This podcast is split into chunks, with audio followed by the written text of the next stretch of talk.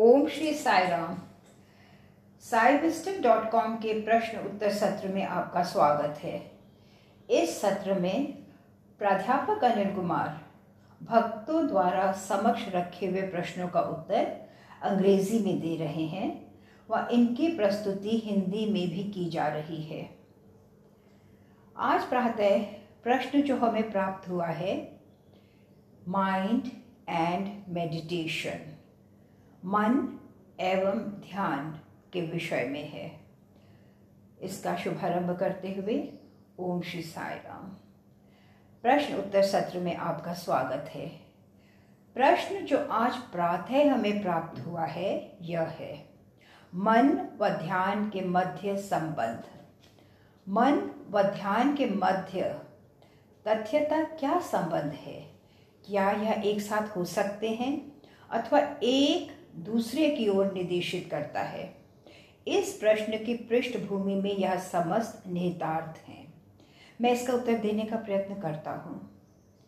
एक भावना से यह पूर्णतया भिन्न है। यह मन ही होता है जो अशांति, युक्ति, प्रबंधन करता है। स्मरण, बुद्धि, पुनरावर्तन, निपुणता, यह सभी मन से संबंधित होते हैं। मन एक अविरल विचार प्रक्रिया होती है। कदापि विराम पर नहीं आता। यह विचारों एवं विपरीत विचारों से परिपूर्ण रहता है। यह हमें शुद्ध करता है व यह हमें अशांत करता है। लेकिन ध्यान नितांत भिन्न होता है। यह एक विचार प्रक्रिया नहीं नहीं। यह पूर्ण मौन होता है। मौन से हमारा क्या अभिप्राय है? मौन वाचन से परिहार करना नहीं नहीं। ध्यान का अर्थ है हमारे विचारों को भी मौन करना। कोई विचार प्रक्रिया नहीं, तनिक भी कोई विचार नहीं। यह पूर्ण मौन वास्तविक ध्यान की विशेषता, गुण होता है। यहाँ हमारे पास एक उदाहरण है। कल्पना करो, हम एक अंधकारमय कक्ष में चल फिर रहे हैं। वह अंधकार में कक्ष के द्वार को टटोल रहे हैं। हम इसे ढूंढते चले जाते हैं। व्यक्ति अंधकारमय कक्ष में इधर उधर चलता रहता है। उसे जल की आवश्यकता होती है। उसे शैया पर शयन करने की आवश्यकता होती है। व उसे इस कक्ष में समस्त टटोलना पड़ता है। कोई विकल्प नहीं होता क्योंकि कक्ष में घना अंधकार है। अर्थात जैसे व जिस प्रकार मन कार्यान्वित रहता है वह इसी के समान ही होता है। अंधकार में टटोलना। कभी फिसल जाते हैं, कभी सीमा से बाहर चले जाते हैं कभी कभी तो समस्त ही भटक जाता है। लेकिन ध्यान ऐसा नहीं होता। यह टटोलना नहीं नहीं। यह देखना देखना व देखना ही होता है। तुम स्पष्ट देखते हो। ध्यान आंतरिक दृष्टि होता है, आंतरिक ज्योति। अतः तुम्हें अंधकार में टोल, टटोलने की कोई आवश्यकता नहीं। मन के कार्यान्वयन एवं ध्यान की प्रक्रिया में यह अंतर है। इसके अतिरिक्त, हम इस जगत में एक अन्य तथ्य का भी अनुभव करते हैं।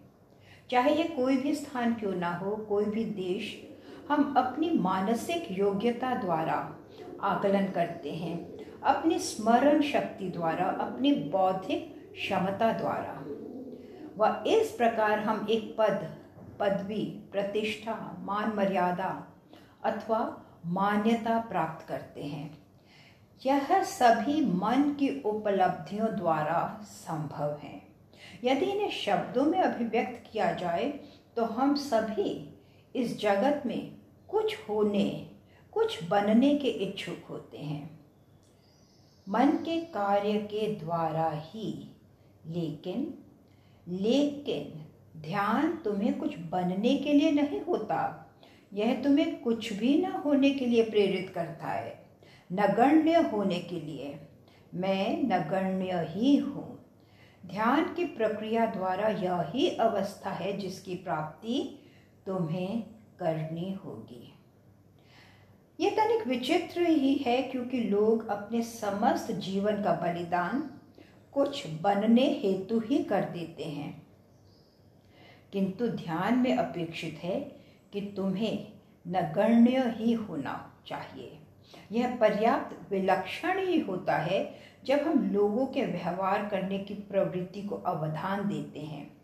लोग किस प्रकार व्यवहार करते हैं? किस प्रकार वे स्वयं को अभिव्यक्त करते हैं? अति विचित्र ही होता है। केवल वे ही जिनमें हीन मनोग्रंथि होती है, महान होने का स्वांग करते हैं। एक महान व्यक्ति को स्वांग करने की कोई आवश्यकता नहीं, उसकी महानता स्वयं ही प्रसारित होती है। उसकी महानता स्वयं ही साक्ष्य होती है, सत्यापित होती है। बाह्य प्रदर्शन की कोई आवश्यकता नहीं रहती। लेकिन निम्न लोगों को स्वयं को महान प्रदर्शित करने के लिए स्वांग करना ही होता है। इसके अतिरिक्त ये देखना और भी अधिक अचंभा है कि जितनी अधिक हीन भावना होगी, स्वयं को उच्च, महान, श्रेष्ठ प्रमाणित करने के लिए वे स्वयं का उतना ही अधिक प्रक्षेपण करना आरंभ कर देते हैं। वह उच्च, महान, प्रतीत होने की इच्छा करते हैं। यह समस्त हीन मनोग्रंथि के कारण ही होता है। दूसरी ओर, हमारे पास श्रेष्ठा मनोग्रंथि के एक अन्य प्रकार के दल के लोग भी हैं। यह भी समान रूप से ही दोषपूर्ण है। श्रेष्ठता, मनोग्रंथि, अहंकार, अभिमान, अहम प्रभुत्व की भावना की ओर ले जाती है। यह समस्त प्रदर्शन ही होता है। समान रूप से यह भी अनुचित ही है। अतः चाहे यह हीन मनोग्रंथि हो अथवा श्रेष्ठता की मनोग्रंथि, तुम्हें तुम्हारी प्रकृति से दूर ही ले जाती है। तुम्हारे चैतन्य से दूर। एक उदाहरण हम किसी व्यापार संबंधित कार्य से नगर में जाते हैं, अपने स्थान से पर्याप्त निकट। दिवस के अंत पर अपना कार्य समाप्त करने के पश्चात हम स्वगृह लौटते हैं। अब हम अपने आवास पर होते हैं। चाहे हम कितनी ही सुखद यात्रा करें, कितना ही कार्य निष्पादित करें, खरीदारी करें, लेकिन हमें स्वगृह लौटना ही होगा। इसी प्रकार इस जगत में तुम कुछ भी हो सकते हो। कदाचित तुम्हें समस्त उपलब्धियाँ प्राप्त हैं, लेकिन तुम्हें स्वगृह लौटना ही होगा। वह क्या है ये स्वगृह? तुम्हारी वास्तविकता, तुम्हारा चैतन्य। यह समस्त तुम्हारा मति भ्रम विभ्रम कल्पना ही है। ये मति भ्रम अथवा कल्पना तुम्हारे अवधान को विपथित करेंगे। तुम्हारे अवधान को अप्रासंगिक कर देंगे। ऐसा ही घटित होता है। यही है जिसकी भिज्ञा जिसका परिबोध हमें करना होगा। इसके अतिरिक्त यह एक अन्य बिंदु भी है। यह पर्याप्त रोचक ही है कि हम पूर्ण विश्व पर विजयी होना चाहते हैं। कितना मूल विषय है ये। वास्तविक विजेता वह है जो आंतरिक विश्व पर विजय प्राप्त करता है। क्योंकि स्वगृह अंत में ही होता है जहाँ सदगुरु निवास करते हैं। बाह्य में केवल भवन ही होते हैं, वे गृह नहीं। अतः ध्यान का अर्थ है अपनी इच्छाओं, अपनी आकांक्षाओं से दूर रहना। ध्यान तुम्हें तुम्हारी वास्तविकता, तुम्हारी वास्तविक प्रकृति अर्थात चैतन्य के निकट ले जाएगा। मन बहिर्मुखी होता है, जबकि ध्यान अंतभिमुख होता है। लेकिन वर्तमान में क्या हो रहा है? हमारा पालन पोषण मन प्रधान वातावरण के समाज में हो रहा है। यह मन है जो तुम्हारी परिस्थिति का निर्णय करता है। यह मन है जो तुम्हारी क्षमताओं व योग्यताओं का निर्णय करता है। अतः अतिरिक्त मन के हमें अन्य किसी का ज्ञान ही नहीं होता। हम अपने मन को ही कुशाग्र, तीक्ष्ण करते चले जाते हैं। हम समस्त उसी का विचार ही करते चले जाते हैं, जिसकी उपलब्धि हम मन द्वारा कर सकते हैं। वह यह किसी भी दृष्टिकोण से तनिक भी ध्यान नहीं, तनिक भी नहीं। तो फिर यह ध्यान क्या है? ध्यान एक इतनी मधुर प्रक्रिया है, जो कि पर्याप्त सरल है। समस्त जो मौन की अवस्था में निहित होती है। मौन की उस अवस्था में, ध्यान की उस सुंदरता में कोई संघर्ष नहीं होता। किसी प्रकार का कोई कलह नहीं होता, कोई विरोध ना होगा, तर्क वितर्क ना होगा, परस्पर कोई मतभेद नहीं होते। हम सभी परस्पर सद्भावना से रहने का प्रयत्न करते हैं। हम संतुष्ट रहेंगे। ध्यान की यह ही विशेषताएँ होती हैं, न कि प्रतिष्ठा, मान, पद इत्यादि। ये ऐसा नहीं होता। एवं अब, आगामी पक्ष यह है। यदि हम समाज की ओर सक्रिय होते हैं तो हम सदैव बाह्यता की ओर उन्मुख रहते हैं। बाह्यता में यही मेरा अभिप्राय है। तो फिर क्या होता है? हम अपने मन के दास बन जाते हैं। तो हाँ अब हम अपने मन की ही सेवा करते हैं, क्योंकि मन सदैव बहिर्मुखी रहता है। बाह्यता, बाह्य की ओर। अतः बाह्य जगत में इस प्रकार निरंतर निरंतर ही प्रवृत्त रहना हमें अपने मन का दास बना देगा। इस कारण हमें अपनी समस्त इच्छाओं, समस्त आक्षाओं का आकांक्षाओं, समस्त अपेक्षाओं का त्याग करना होगा। केवल तभी आंतरिक वृद्धि का अवसर होगा। कुछ लोगों का यह भी उद्देश्य होता है कि हम कोई संगठन स्थापित करेंगे, कोई प्रशिक्षा केंद्र, कोई सभाएँ इत्यादि। यह समस्त ध्यान के नाम पर ही मैं इसके प्रति पूर्णतया आपत्ति नहीं करता। लेकिन ध्यान स्वयं में ही पर्याप्त है। इसे एक आंदोलन बना दिया जाए तो क्या होगा? यदि इसे संगठित किया, क्रिया बना दिया जाए तो क्या होगा? संभवतः हम लोगों की संख्या पर ही केंद्रित हो जाएँगे। वह किस प्रकार कर रहे हैं? प्रशिक्षक किस प्रकार के हैं? परिणाम स्वरूप हम ध्यान के उद्देश्य को ही विस्मृत कर देते हैं।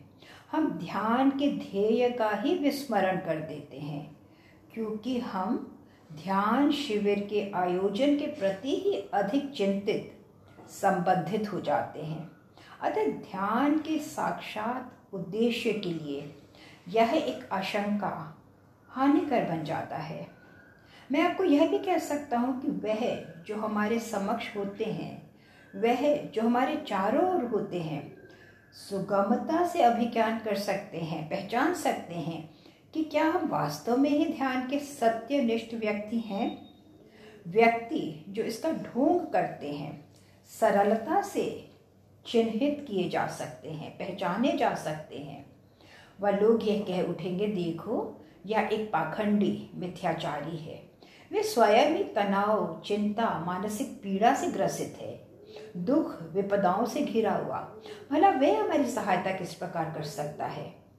अतः ढोंग करना सदैव संकटपूर्ण होता है। ध्यान कोई स्वांग नहीं। ध्यान कर स्वांग नहीं किया जा सकता क्योंकि ध्यान व तनाव परस्पर विपरीत होते हैं। स्वांग तनाव से परिपूर्ण होता है। वह अब क्या होता है? जैसे जैसे हम ध्यान की प्रक्रिया में उन्नत होते हैं तो सुरभि जो इस प्रक्रिया से महकने लगती है। एक प्रकार की आभा कांति दिखाई देने लगती है।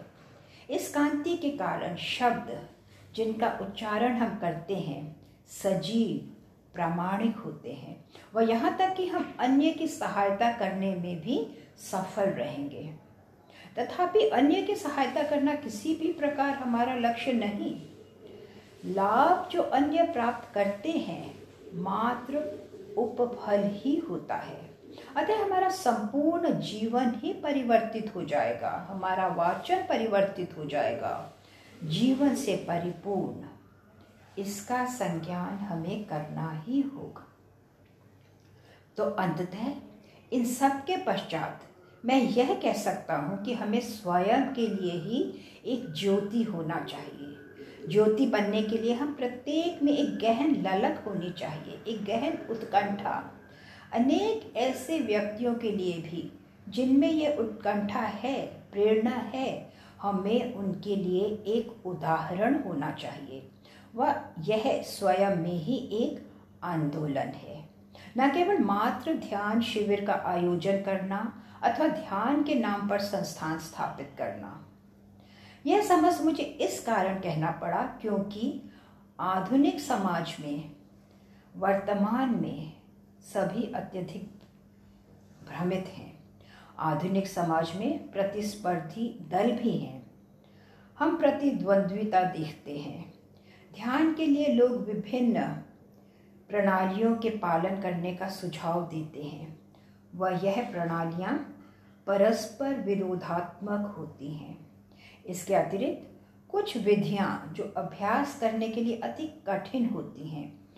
तो क्या ये वास्तविक ध्यान है? वास्तविक ध्यान तनिक भी कठिन नहीं होता, तनिक भी कठिन नहीं। यदि ये कठिन हो तो यह प्रत्येक को नहीं दिया जा सकता। एक साधारण, सामान्य व्यक्ति को यह उपलब्ध न होगा। लेकिन धर्म के मार्ग द्वारा इसे प्रत्येक साधारण सामान्य व्यक्ति के लिए उपलब्ध बनाना ही चाहिए। ध्यान उतना कठिन नहीं, जैसा कि कुछ व्यक्ति ऐसा दावा करते हैं। इसे अति सरल, सुगम होना चाहिए। एक वाक्य में अभिव्यक्त करते हुए, विचार शून्य अवस्था ध्यान होती है। मन की रिक्तता ध्यान होती है। आंतरिक संतुलन ध्यान होता है। वह जो हमें शांत, अशुद्ध, पावन, संतुष्ट, आनंदमय करता है, ध्यान होता है। अतः हमें इन समस्त अभ्यास के प्रति चिंतित न होना चाहिए। वह समस्त श्रम साध्य कठोर विधि, जो कि बाह्य व्यक्तियों द्वारा सुझाई जाती है। हमें उसके प्रति चिंतित न होना चाहिए। नहीं यह एक अंत्य की वाणी होती है। यह अंत्य से एक अपेक्षा होती है। ये तुम्हारे स्वयं की ओर एक यात्रा होती है। बाह्य स्व से अंत्य के स्व की ओर एक यात्रा। हम इसे एक प्रयास ही क्यों बना देते हैं? यह प्रयास, यह प्रयोग हमारे जीवन के लिए पर्याप्त है और इसमें सुधार लाना हमारी सतत साधना होनी चाहिए। जीवन के अंतिम श्वास तक एक सतत साधना। प्रार्थना है, भगवान की अनुकंपा हम सभी पर बरसती रहे। आप सभी का धन्यवाद। जय साई राम साई राम